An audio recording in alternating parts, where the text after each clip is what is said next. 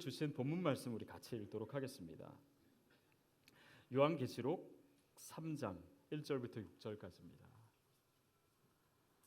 요한계시록 3장 1절부터 6절까지 우리 한 절씩 교독하겠습니다.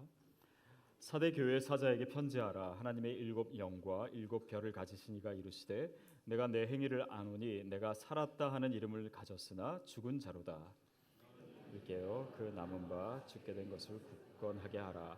내 하나님 앞에 내 행위의 온전한 것을 찾지 못하였느니.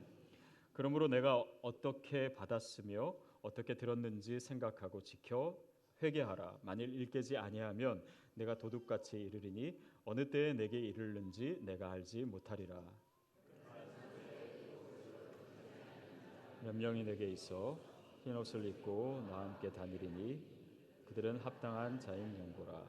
이기는 자는 이와 같이 흰 옷을 입을 것이요. 내가 그 이름을 생명책에서 결코 지우지 아니하고 그 이름을 내 아버지 앞과 그 천사들 앞에서 시인하리라.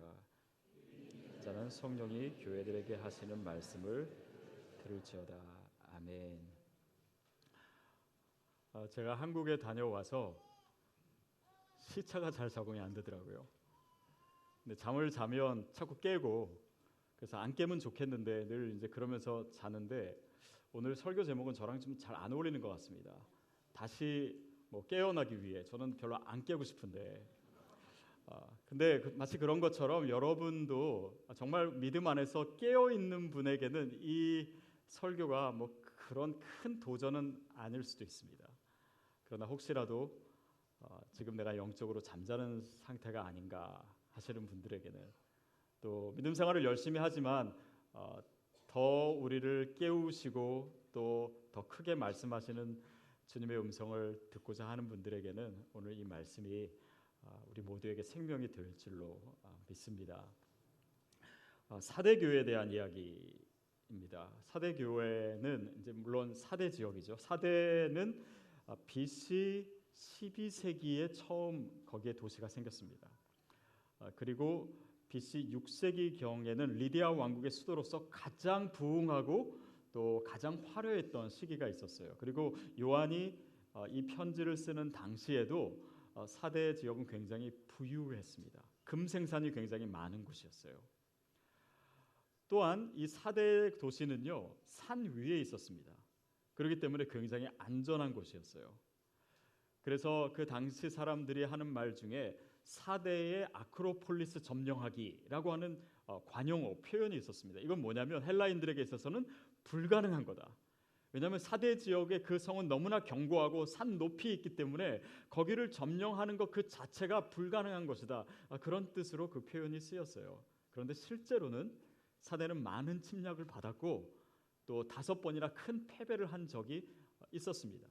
다시 말하면 외관상으로는 굉장히 뭔가 있는 것 같아요. 그런데 실제로는 약한 어, 그런 도시였고 또 그것이 영적으로도 의미를 어, 가지고 있습니다. 사대 교회는요 에베소와 같이 소아시아에서 이 복음 정도의 복음 전도에 있어서 가장 중심적인 역할을 했던 도시입니다. 근데 오늘 본문에 보면요 이 교회에 대한 칭찬이 없어요. 그냥 꾸중만 있어요. 그러니까 아, 그런 교회였던 과거가 있었지만 현재로서는 사실은 별 볼 일 없는 교회가 된 것입니다. 부유했습니다. 그리고 이 사대 지역에는 로마의 관습, 아, 관섭이 별로 없었기 때문에 황제 숭배에 대한 강요도 없었어요. 이방 신전도 별로 없었습니다. 근데 교회는 무너져 있었어요. 신앙의 무풍지대 가운데 아, 있었던 교회입니다. 자 이렇게 우리가 계시록을 계속 읽어가고 있는데요. 계시록의 일곱 교회를 읽어가다 보면 사탄이 교회를 공격하는 세 가지 방법이 나옵니다. 하나는 외적인 핍박을 가하는 거예요. 황제 숭배를 강요한다든지. 그래서 순교의 위기 가운데 처하는 그런 빌라델비아 교회나 아니면 서머나 교회가 그런 공격을 받았죠. 근데 또 다른 공격은 어떤 공격이냐면 에베소 교회나 뭐 버가모 두아디라 교회처럼 내부에 이단이 있는 거예요. 하나가 되지 못하게 하는 것입니다. 그렇게 사단이 공격해요.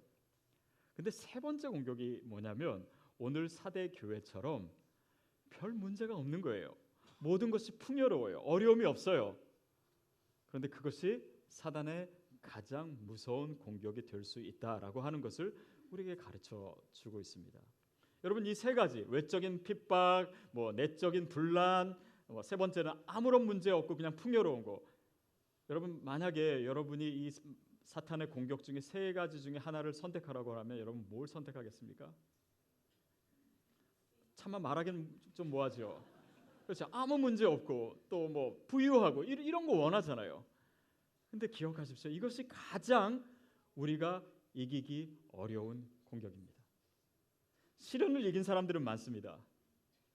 그러나 번영을 이긴 사람은 많지 않아요.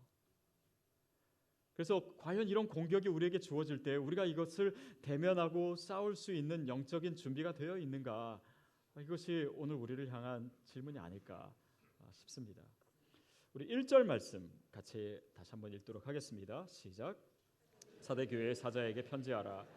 하나님의 일곱 영과 일곱 별을 가지신 이가 이르시되 내가 내 행위를 아노니 내가 살았다 하는 이름은 가졌으나 죽은 자로다. 사대교회 뭐라고 얘기하시면 내가 너의 행위를 안다. 행위를 그냥 겉으로 드러난 행위를 아신다는 것이 아니라 네 행위를 내가 꿰뚫어 보고 있다라는 거예요. 그 실체를 내가 알고 있다. 네가 겉으로는 그렇게 아, 좋은 행동을 하는 것처럼 하고 있지만 믿음의 행위들이 있는 것 같지만 실제로 내 행위에서 온전한 것을 발견하지 못했다. 이 절에서는 그렇게 얘기해요. 그러면서 뭐라고 아, 얘기하냐면 아, 내가 살았다 하는 이름은 가졌으나 죽은 자로다. 이 사대 교회를 지금 진단해 주고 있는 거예요. 네가 살았다 하는 이름은 가졌으나 실상은 죽었다라고 하는 것입니다. 거기에는 물론 여러 가지 뜻을 우리가 생각해 볼 수 있어요. 첫 번째는 아, 사대 교회가 영적으로 교만했을 수 있습니다. 왜냐하면 소아시아 교회에서 가장 활동적인 교회고 복음도 많이 전하고 말하자면 정말 대단한 교회를 이뤘던 곳이었기 때문에 뭔가 우리가 잘한다라고 생각했을 거예요. 그러나 그런 생각이 스스로를 교만하게 만들었을 수 있습니다. 왜 굳이 죽었다라고 얘기하냐면 물론 그 이름에 대한 반어법적인 뜻으로 이렇게 얘기한 것도 있지만 자기가 죽은지를 모르기 때문입니다. 영적인 교만에 빠지면요. 내 영적인 상태를 스스로 잘 보지 못해요. 내가 죽었다라는 것을 잘 알지 못합니다. 어, 내가 문제가 있다, 내가 죽었다라고 하면 소망이 있어요. 그런데 내가 문제가 없다, 다른 사람에게 문제가 있고 다른 것에 문제가 있을 수 있지만 내가 뭘 문제야? 내가 늘 내 기준으로만 보는 한 이 영적인 공격을 우리가 대처할 수 있는 준비 태세조차 갖추지 못하게 아, 됩니다. 그냥 뭐 내가 예전에 다 해본 건데 뭐. 그리고 나도 뭐 교회 생활 하루 이틀 한 것도 아니고 뭐 이런 경험들도 많고 뭐 개척도 해봤고 뭐 그러니까 나에겐 더 이상 새로울 것이 별로 없는 거예요. 그러니까 신앙에 감동도 없고 도전도 없고 긴장감도 없습니다. 몇 달 전에 저희 교회에서 초신자들을 위한 어, 신앙의 기초를 가르쳐 주는 과정이 있었습니다. 아, stepping stone이라고 하죠. 우리가 이제 계속해서 그걸 하게 되는데요. 근데 신청하신 분 중에 이제 정말 예수님을 처음 믿게 된 분들도 있었는데 어느 두 노 부부가 거기에 참석하셨는데 어, 이분들은 어, 신앙생활을 진짜 오래 하신 분이에요. 평생 하신 분이에요. 그리고 정말 성숙하신 분들이에요. 제가 만나 보니까 더욱더 그러시더라고요. 근데 그 과정에 들어오셨어요. 그리고 아, 저의 지난 신앙생활을 돌아봤더니 아, 너무 부끄러워서 정말 주님을 제대로 섬긴 것이 별로 없는 것 같아서 마치 처음 예수 믿는 사람처럼 여기서 배우고 싶어서 왔습니다. 그래서 구원의 확신에 대해서도 다시 듣고 영접하고 그리고 정말 주님 안에서 살아가는 것이 무엇인지 마치 오늘 처음 믿는 사람처럼 새롭게 다 배우시고 그걸 배우실 때마다 몇 주 동안 계속됐는데 배우실 때마다 계속 눈물을 흘리시면서 감격적으로 감격적으로 주님을 어, 그렇게 어, 받아들이기 시작하셨대요. 여러분 목 사들은요 이런 분들 보면요 진짜 감동합니다. 근데 우리가 신앙생활 하면서 우리의 그냥 신앙생활 했던 그 시간 때문에 아니면 내가 가지고 있는 이 직분 때문에 내가 그동안 경험했던 이런 것들이 스스로를 그 신앙을 보장한다라고 착각할 때가 많아요. 그러나 그렇지 않습니다. 오히려 그런 시간과 그런 직분과 그런 경험이 내 믿음의 함성이 될 때도 참 많습니다. 그래서 우리가 이것을 기억해야 돼요. 우리가 영적으로 교만해지지 않았나 살펴봐야 됩니다.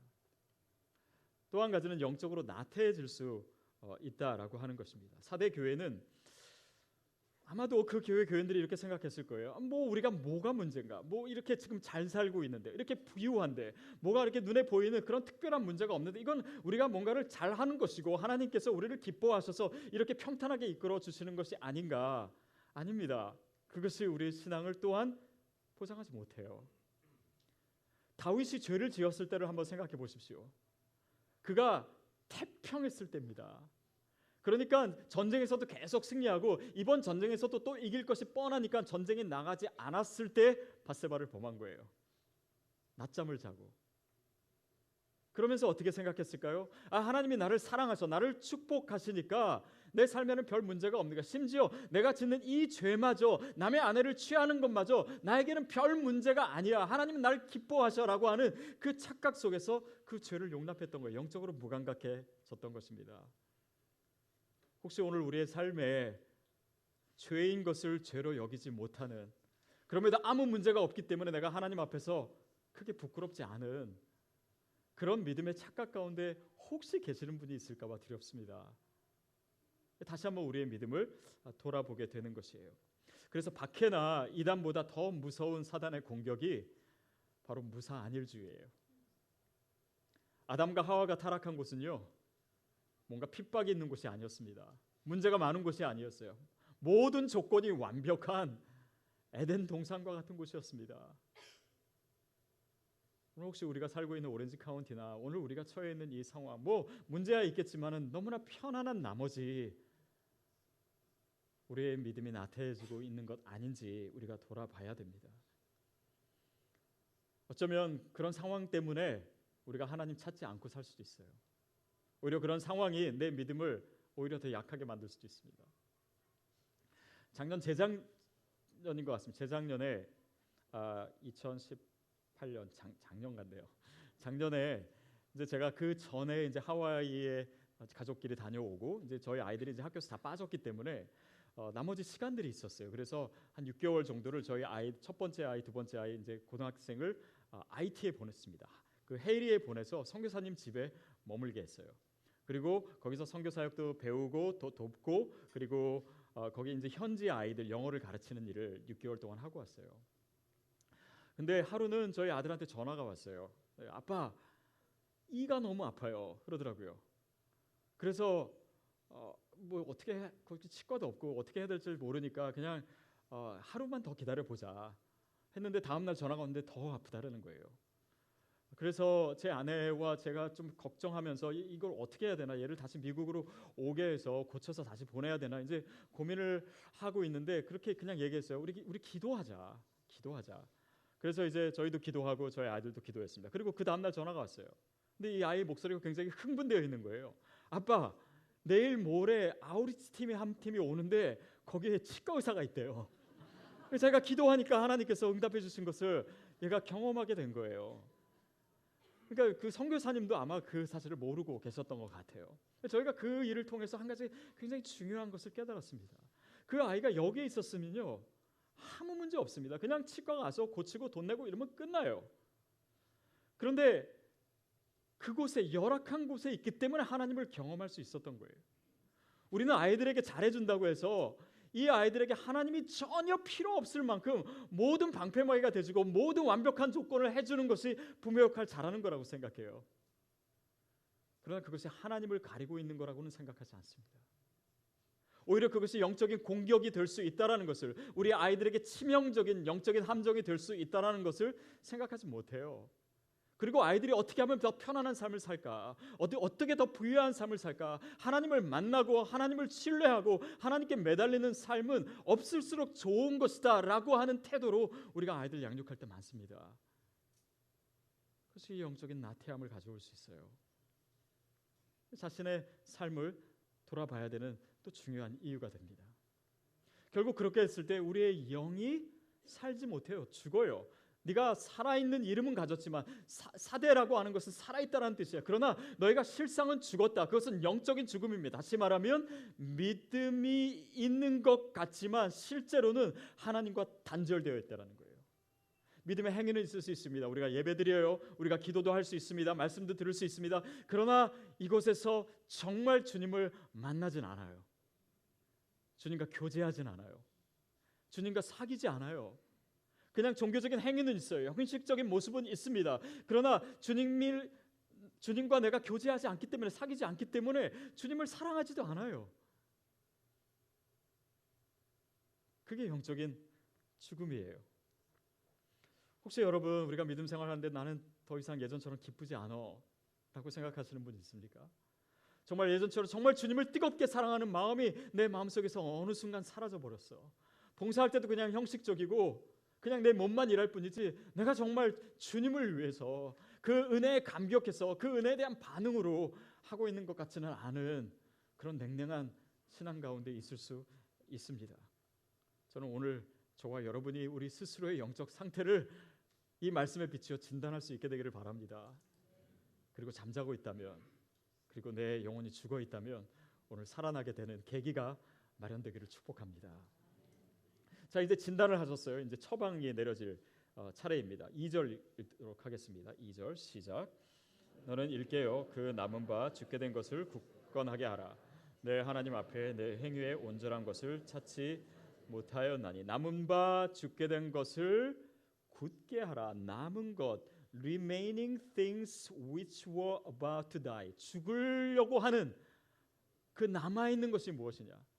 그러면서 이제 너의 행위가 온전치 않다라고 얘기하면서 그 문맥상에서의 의미는 뭐냐면 나에게 있는 행위들이 있어요. 기도하고 있어요. 그러나 남아 있는 행위가 죽을 것 같은 생명을 잃을 것 같은 거기에는 생명력이 없는 우리가 기도한다고 하는데 하나님이 정말 내 앞에서 듣고 계신지 나에게는 별로 의식이 없어요. 그냥 기도한 거예요. 하나님의 말씀을 들어요. 읽어요. 아니면 설교도 들어요. 그러나 정말 하나님이 내 삶에 지금 내 귀에 내 영혼에 말씀하신다라고 생각 안 해요. 예배를 드리지만 하나님이 정말 내 예배를 받고 계시고 내 앞에 계시고 정말 내 예배를 기뻐하시고 나에게 임재하시고 내가 주님 안에서 주님께 그 구원에 대한 감격으로 반응하고 있는 예배는 아닌 그냥 행위만 있는 남아 있는 행위가 있는 죽을지도 모르는 그 행위를 굳게 하라는 것입니다. 여기서 굳세게 하라라고 하는 그것은요. 어, 헬라어 단어로는 스테라조라고 합니다. 스테자, 스테라조. 이것은 고정시키다, 지탱시키다, 아니면 무언가를 이렇게 디딤대를 대가지고 받치다 이런 뜻이에요. 그러니까 마치 이 꽃이 있는데 꽃이 줄기가 꺾여가지고 어, 죽게 됐어요. 근데 그거를 살리기 위해서 그거를 바로 세우고 테이프로 감던지 아니면 이 디딤목을 세우던지 이렇게 해가지고 아래로부터 수분과 양분이 올라와서 이것이 살게 만들어라라고 하는 것입니다. 우리에게 무엇이 그런 진정성을 확보해야 되는 무엇이 필요합니까? 사랑하는 여러분, 우리의 예배가 예배되기를 축복합니다. 우리의 기도가 정말 기도가 되어야 돼요. 우리의 찬송이 그냥 공허한 소리가 아니라 진짜 주님이 들으시는 찬송이 돼야 됩니다. 우리가 뭐 선교사로 산다라고 했을 때 그냥 일상이 또 살다가 돌아와 가지고 내가 살았나 하는 것이 아니라 진짜 살아내는 거예요. 오늘 이 말씀이 나에게 주어지면 내가 일주일 동안 이 말씀을 살아내고 그것을 MC 모임에 가서 내가 이렇게 살았습니다. 이것을 나누는 것이 모임이지 그냥 내 생각을 나누는 것이 MC 모임의 나눔이 아닙니다. 그 믿음을 위해서 우리가 모이는 거예요. 그것을 위해서 저는 시드 교회에 하나님이 저와 여러분을 모아 주셨다고 믿습니다. 진짜 믿음이잖아요. 이게 이게 원래 믿음이잖아요. 여기서 벗어나 있을 때조차 우리가 스스로를 보지 못한다면 이 사대 교회에 대한 책망이 오늘 우리에게 주어진다라고 하는 것입니다. 그러면서 두 번째 처방이 주어집니다. 3절 말씀 같이 읽겠습니다. 3절 시작. 내가 어떻게 받았으며 어떻게 들었는지 생각하고 지켜 회개하라. 만일 읽게지 아니하면 내 도둑같이 이르리니 어느 때에 내게 이르런지 내가 알지 못하래. 내가 어떻게 받았으며 어떻게 들었는지 처음 복음의 말씀을 들었을 때 하나님의 음성을 들었을 때 하나님을 만났을 때 그 시간 그것을 지켜라. keep keep하라는 거예요. 지속되게 하라라고 하는 것입니다. 이것이 바로 테레이라고 하는 지켜 어, 지켜라고 하는 단어예요. 여러분 우리가 믿음 생활하면서 과거에 너무 의존하는 믿음 생활이 자칫하면 되기가 쉽습니다. 그래서 내가 내가 과거에 뭘 했는데 내, 내가 내가 하나님을 위해서 열심히 일했는데 근데 그것이 오늘의 우리의 신앙을 보장하지는 않아요. 왜냐하면 믿음이라고 하는 것은 하나님과의 관계이기 때문에 관계라고 하는 것은 늘 현재적이기 때문입니다. 그래서 여러분 뭐 예전 교회에서 여전대 회장했다 이거 더 이상 별 의미 없습니다. 예전에 뭐 내가 40일 기도했다. 예, 그 너무 귀하지요. 그러나 그것이 오늘의 믿음은 아닐 수도 있는 거예요. 그래서 믿음은요 명사가 아닙니다. 어떻게 보면 명사지요. 근데 명사가 아니 고정된 것이 아닙니다. 쌓이는 것이 아니에요. 믿음은 동사입니다. 현재적인 거예요. 현재 진행형이에요. 저와 여러분이 그런 현재적 영성이 늘 있게 되기를 축복합니다. 늘 깨어 있는 거예요. 늘 기억하는 것입니다. 제가 어저께 한 분을 만났어요. 근데 이분이 27년 전에 하나님 자에게 말씀하셨던 것을 잠깐 얘기하면서 눈물을 쏟으시더라고요. 27년 전에 그것이 오늘 믿음까지 살아 있는 거예요. 제가 시애틀에 한번 갔다가 거기서 그 아마존 본사에 간 적이 있습니다. 근데 본사에 갔더니 모든 방마다 뭐 입구마다 뭐라고 써 있냐면 day one, day one, day one 이렇게 써 있어요. 뭐예요? 초심을 기억하라는 거예요. 그 스타트업 했을 때의 그 느낌, 그 흥분, 그 의지, 뭐 이런 것들을 기억하라는 것입니다. 저 자신을 돌아보게 돼요. 이 시드 교회 하나님께서 시작하게 하셨는데 기억해야 됩니다. 그 초심을 기억해야 돼요. 그 화산에서 만났던 그 하나님, 그 두려움, 그리고 교회를 시작하면서 정말 주님을 100% 의지할 수밖에 없었던 그 마음, 그거 잘 유지될 수 있도록 기도해 주십시오. 그리고 우리 교회가 우리 성도님들이 그 비전, 그 마음, 그 흥분, 그 결단 정말 이 세상에 이 시대의 이민교회의 소망이 되라라고 하시는 그 하나님의 명령에 대한 그 감격적인 반응 그거 잊지 않게 되기를 축복합니다. 그런 현재적인 영성이 우리에게 필요해요. 세 번째는 회개하라라고 하십니다. 회개하라라고 하세요. 회개하다. 아, 이 메타노이아라고 하는 단어는요. 이렇게 가던 길이 있었는데 방향을 바꿔서 돌아서다입니다. 내가 좋아하던, 내가 안정하다고 생각한, 내가 좋다라고 생각한 그것이 하나님과 만나는 자리가 아니라면 돌아서라는 것이에요. 우리 키 형제님도요 한국에서 연예인으로서 가장 피크일 때 그것을 내려놓고 하나님의 뜻에 순종하더라고요. 어떻게 보면 아이들에게 가장 안정된 교육이 필요할 때 지금 1년째 또 2년째 다니잖아요. 이게 우리 믿음의 야성입니다. 회개하라라고 하는 것은 우리가 안전하다고 생각하는 그 자리에서 그러나 은혜의 자리로 돌이켜라라고 하실 때 내가 언제든지 돌이키는 그런 결단을 의미합니다. 특별히 우리가 영적으로 나태하고 또 우리가 영적으로 교만해질 때 아니면 우리의 죄가 우리가 더 이상 느껴야 돼야 할 만큼 심각하게 느끼지 못하는 그런 영적인 상황일 때 하나님께서 우리에게 회개를 명하세요. 어쩌면 이 회개는요 다시 기회를 주시는 것입니다. 우리가 죄인인데도 불구하고 우리가 실패했는데도 불구하고 하나님께서 우리의 죄의 고백을 언제든지 받아 주신다라고 하는 것이에요. 여러분 저와 여러분에게 소망이 있습니다. 회개하라고 하는 그 명령 자체가 우리에게 소망이에요. 아직 너에게 기회가 있다라고 하는 것입니다. 마치 우리가 뭐 산을 타다가 길을 잃었어요. 근데 산악 구조대가 왔습니다. 구조대가 와서 구조해 주면서 너희는 산악 구조 이 수칙을 어겼기 때문에 구해 줄 수 없어라고 하지 않습니다. 구해 줘요. 우리가 죄인이기 때문에 하나님께 은혜를 받을 만한 자격이 없다라고 생각하는 그때가 바로 구원의 때입니다.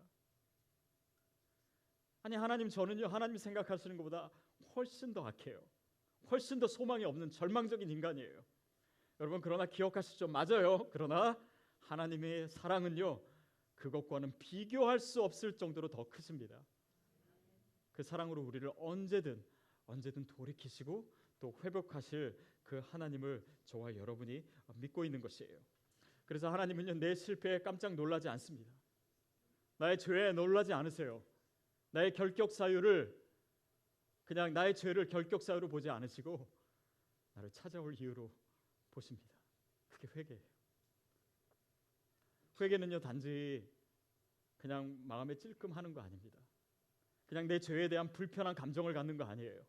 돌아서는 것입니다. 근데 거기에는 거기에 합당한 우리의 삶이 따라줘야 되는 것이 회개예요.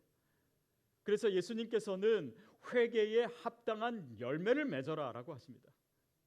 이것은 단지 그냥 내 마음이 불편하고 눈물 좀 흘리고 이런 것이 아니라 마치 사기오처럼 주님 제가 남의 물건을 토색한 일이 있다면 내가 네 배로 갚겠습니다라고 하는 행동까지 포함한 결단이에요. 이번 한 주 동안 우리가 살아가야 될 것도 그것입니다. 제가 방금 두, 두 번째 질문을 어, 그 우리 MC 리더분들에게 보냈어요. 정말 이번 주에 내가 회개할 것은 무엇인가? 내가 돌이켜야 될 것은 무엇? 사단의 공격은 무엇이며 그것에 대해서 내가 대처하기 위해서 그리고 내가 잠들지 않기 위해서 나를 넘어뜨리고 내 신앙을 무마시키려고 하는 그 사단의 공격에 대해서 내가 결단하고 내가 변화되어야 되는 것이 무엇인지 그것을 살아내는 것이에요. 그리고 같이 나누는 것입니다. 그게 회개예요. 그래서 이 회개라고 하는 것은요 소망이 가득 찬 선언인 줄로 믿습니다. 그냥 회개라고 하면 왠지, 왠지 우울하고 많이 울어야 될 것 같고 그것이 아니에요. 내가 돌이키기 때문에 하나님의 축제가 시작되는 거예요. 하나님의 놀라운 역사가 이 죽었던 믿음 가운데 다시 싹을 트고 하나님의 새로운 이야기가 저와 여러분에게 시작되기를 축복합니다. 그게 회개예요. 자 그런데 오늘 이렇게 뭐 우리의 믿음의 진전성을 회복하고 우리가 늘 깨어 있어야 되고 아, 깨어 있어 현재적인 영성을 가져야 되고 또 회개해야 된다 이 의미를 오늘 본문에서는 한 단어로 얘기하고 있습니다. 일깨어라고 하는 단어를 2절에서도 3절에서 일깨어 그러니까 wake up 일어나라는 거예요. 너희가 지금 잠자고 있냐? 잠자고 있는 것도 모르는 거 아니냐? 일어나라. 가끔 이렇게 설교하다 보면요. 설교가 시작되자마자 주무시는 분 계세요. 네, 아니 뭐 시드 교회에서는 제가 아직 못 본 것 같은데 참 대단하다 싶으세요. 왜냐하면 보통 잠자리에 누워서도 한 2, 3분 걸려야 잠이 걸리고 하는데 어떻게 이렇게 빨리 주무시나. 근데 본인도 모르실 거야 아마. 그냥 그냥 피곤하니까. 예, 여러분 피곤하시면 주무세요. 설교 좋으시는 거는 여러분 탓이 아니라 제 탓인 것 같아요. 근데 왜냐면 우리가 자기도 모르게 잠드는 것입니다. 잠들어요. 이 믿음도 잠들 수가 있습니다. 아, 근데 이게 영적인 무감각이에요. 그래서 여러분 내가 지금 잠들었는지 영적으로 잠들었는지 깨어 있는지 모른다라고 하는 것은 뭡니까? 잠들어 있는 거예요. 우리를 모르게 합니다. C.S. 루이스가 이런 얘기해요. 지옥에 이르는 가장 확실한 길은 점진적인 길이다. 뭔가 갑자기 이루어지는 일이 아니라는 거예요. 급회전도 이정표도 표지판도 없는 부드럽고 완만한 비탈길이다. 이 사탄이요 우리를 넘어뜨릴 때 엄청난 공격으로 하면은 금방 알아채니까 그렇지 않게 공격할 때가 참 많습니다. 여러분 우리가 호흡할 때 산소를 마시잖아요. 근데 이 산소가 우리 몸에 들어와서 이제 몸에 유익한데 그 중에 95%는 우리 몸에 유익한데 5%는 활성산소가 된다라고 합니다. 그래서 요즘 뭐 항산화제 많이 먹는다는 게 바로 그 활성산소의 역할을 막는 거잖아요.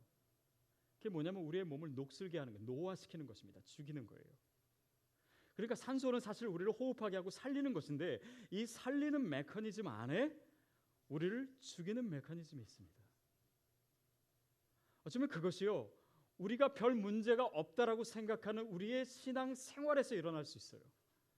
내가 믿음 생활 하고 있는데 열심히 하고 있는데 내가 봉사하고 있는데 내가 예배 참석하고 있는데 내가 교회 열심히 섬기고 이런 직분도 받았는데 오히려 그것 자체가요. 우리에게 함정이 될 수가 있어요. 많은 경험이 나의 직분이 오히려 나를 매너리즘에 빠지게 하고 나를 교만하게 할 수 있습니다. 너무나 익숙해진 거예요. 그래서 이것이 더 이상 더 이상 나에게 새롭지도 않고 영적인 긴장감도 없게 하는 것일 수 있습니다. 목사가 되고 헌신했다라는 것이 너무나 주님 앞에 귀한 것도 될 수 있겠지만 이 거룩한 거에 대해서 너무 익숙하진 나머지 그 믿음의 함정에 빠질 수도 있는 것을 저도 늘 생각하게 돼요. 여러분에게 있는 영적인 함정은 무엇입니까? 그리고 사단이 어떤 공격으로 저와 여러분을 넘어뜨리려고 하고 있습니까? 우리에게 영적인 긴장이 필요해요. 자, 한 번은 신방을 갔는데요. 어, 느 집사님이 이제 그분은 이제 택시 운전을 하시는 분이십니다. 근데 어, 그한 번은 이제 택시를 운전하다가 손님이 탔을 때 복음을 전한 적이 있대요. 복음을 이제 많이 전하세요 이분이. 근데 어, if you die tonight, 뭐 are you sure that you go to heaven? 뭐 이렇게 질문을 했대요. 오늘 주, 죽으면 천당 갈 수 있냐? 근데 그 듣는 사람이 화들짝 놀라더래요. 근데 나중에 물어보니까 왜 놀랐냐면 if you die tonight에서 if를 못 들은 거예요. You die tonight. You will die tonight. 뭐 이런 식으로 들은 것 같아요. 그러니까 이 사람이 뭘, 뭘 알고 있나 아주 깜짝 놀라가지고 긴장했던 그 얘기를 해주면서 같이 웃었던 적이 있습니다. 여러분 우리는요 이 영적인 공격, 우리의 이 어떤 영적인 죽음에 대해서 그냥 하나의 가능태로만 생각할 때가 있어요. 그러나 그것이 오늘 이미 우리 앞에 와 있는 영적인 위기일 수 있습니다. 그리고 그런 영적인 긴장감이 필요해요. 그것이 깨어 있는 것입니다. 특별히 우리 보면은 공부 못하는 아이들은요, 되게 느긋해요. 여러분 자녀는 그러지 않아서 잘 모르실 거예요. 우리 아이들 보면 시험 때가 다가와도 느긋해요. 시험 날도 느긋하고 시험 못 봐도 느긋하고 시험 못 봐서 혼나도 느긋해요. 근데 우리가 영적인 것에 대해서 그렇게 그런 태도를 취하면은 나에게 지금 어떤 영적인 공격이 있는지도 잘 모르고 느긋하고 내가 지금 영적으로 죽은 상태에 있는지조차 모르면서 느긋하고 우리 자녀가 영적으로 어떤 상황 가운데 있는지 그것도 잘 헤아리지 못하고 느긋하고 그러면 죽는 것입니다. 그리고 하나님께서 오늘 그것을 살리기를 원하세요. 작게나마 남아 있는 그 불씨에 성령의 호흡을 불어 주시기를 원하십니다. 주무시는 분들 깨시기를 바랍니다. 4절 말씀 같이 읽겠습니다. 4절. 시작. 그러나 사대에 그 옷을 더럽히지 아니한 자 몇 명이 내게 있어 흰 옷을 입고 나와 함께 다니리니 그들은 합장한 자인 영고라. 자, 이 말은 사도의 아, 사대에 그 옷을 더럽히지 않은 자가 있다라고 하는 것은 깨어 있는 자를 얘기하는 것이에요. 깨어 있는 자입니다. 초대교회 교인들은 그 핍박과 어려움 가운데 깨어 있었습니다. 왜냐하면 그 상황 자체가 깨어 있지 않을 수가 없었어요. 특히 많은 크리스찬이요 이 지하 동굴 무덤인 카타콤에 살았습니다. 그 카타콤에 지금 이제 그 유적지 가면은요 곳곳마다 있는 그림 중에 물고기 그림이 있어요. 어, 그래서 우리도 보니까 이제 크리스찬 뭐 ἰχθύς라고 해가지고 그 그림 많이 보잖아요. 그림 보시면은 아, 저런 그림들이 있습니다. 근데 이 의미에 대해서는 그 아시는 분이 있을지 모르겠어요. 이게 ἰχθύς가 뭐냐면 아, Ἰησοῦς Χριστός Θεοῦ Υἱός Σωτήρ라고 하는 것입니다. 헬라어 잘 읽죠. 제가 아직 다 안 잊어버렸어요.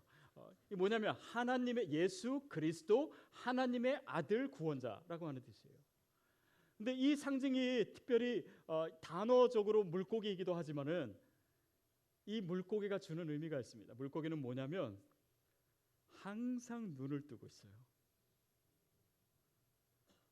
제가 어렸을 때 저희 어머니가 자꾸 저보러 눈 뜨라고 그러셨는데 자냐고. 근데 크리스찬은요 항상 눈 뜨고 있는 사람들입니다. 조금도 해이해지는 것을 스스로 용납하지 않는 그런 영적인 긴장감이 우리에게 필요합니다. 오늘 필요해요. 그게 크리스천입니다.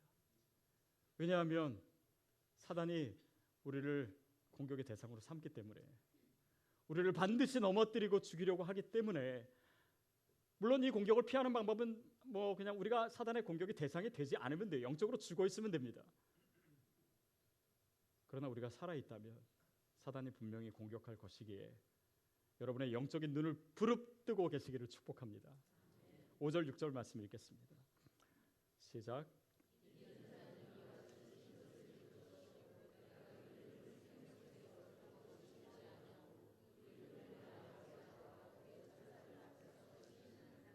귀 있는 자는 성령이 교회들에게 하시는 말씀을 들을지어다.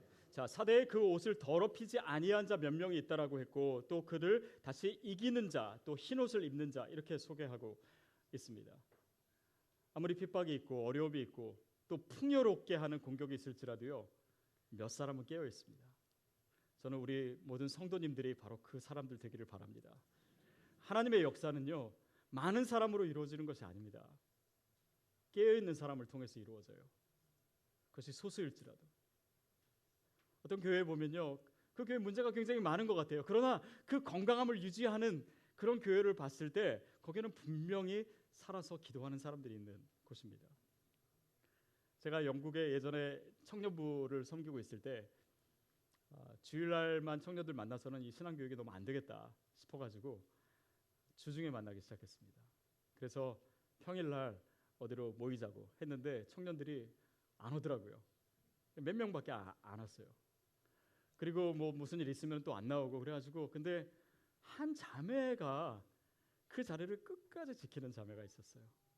심지어는 제가 뭐 한국을 가거나 딴 데 갔을 때도 그 자리를 혼자 지켰어요. 근데 나중에는 그 주중 모임이 어떻게 된지 아십니까? 하루가 이틀이 되고요. 이틀이 3일 되고 3일이 4일 되고 4일이 5일 돼서 토요일 빼고는 저희가 다 모였어요. 그리고 심지어는 어떤 날은 주일날 모이는 것보다 훨씬 더 많은 인원들이 모였습니다. 저는 그게 처음에는 제가 잘해서 그런 줄 알았어요. 아니에요. 기도하는 자매가 있었기 때문입니다. 우리 교회에 하나님의 은혜를 주신다면 그런 깨어 있는 분들이 기도하는 분들이 있기 때문이에요. 하나님의 역사는 그런 분들을 통해서 이루어져요. 사대 교회에도 이 오렌지 카운티와 같은 그런 상황에도 하나님께서 깨어 있는 하나님의 사람들을 두셨습니다. 그리고 그들에게 흰 옷을 입혀주겠다. 그들이 곧 이긴 자이다. 얘기하세요. 그러면서 그 상급을 어떻게 얘기하시냐면 흰 옷을 입을 것이며 생명책에서 지우지 못하 아, 아니하고 그 이름을 내 아버지와 천사들 앞에서 시인한다. 근데 저는 사실 제 기대랑은 조금 이 내용이 다른 거예요. 뭔가 이런 상황에서 믿음을 잘 지키고 어, 그런 사람에게 뭔가 황금 면류관을 주고 뭐 고급 맨션을 주고 뭐 이슬람처럼 뭐 72명의 처녀를 주고 뭐 이런 내용은 전혀 없고 그냥 흰옷 주겠다는 거예요. 흰 옷. 그리고 내가 너 인정하겠다. 여러분 이 말은요. 저는 이렇게 해석합니다. 상급이 없어서 언급되지 않은 것이 아니에요.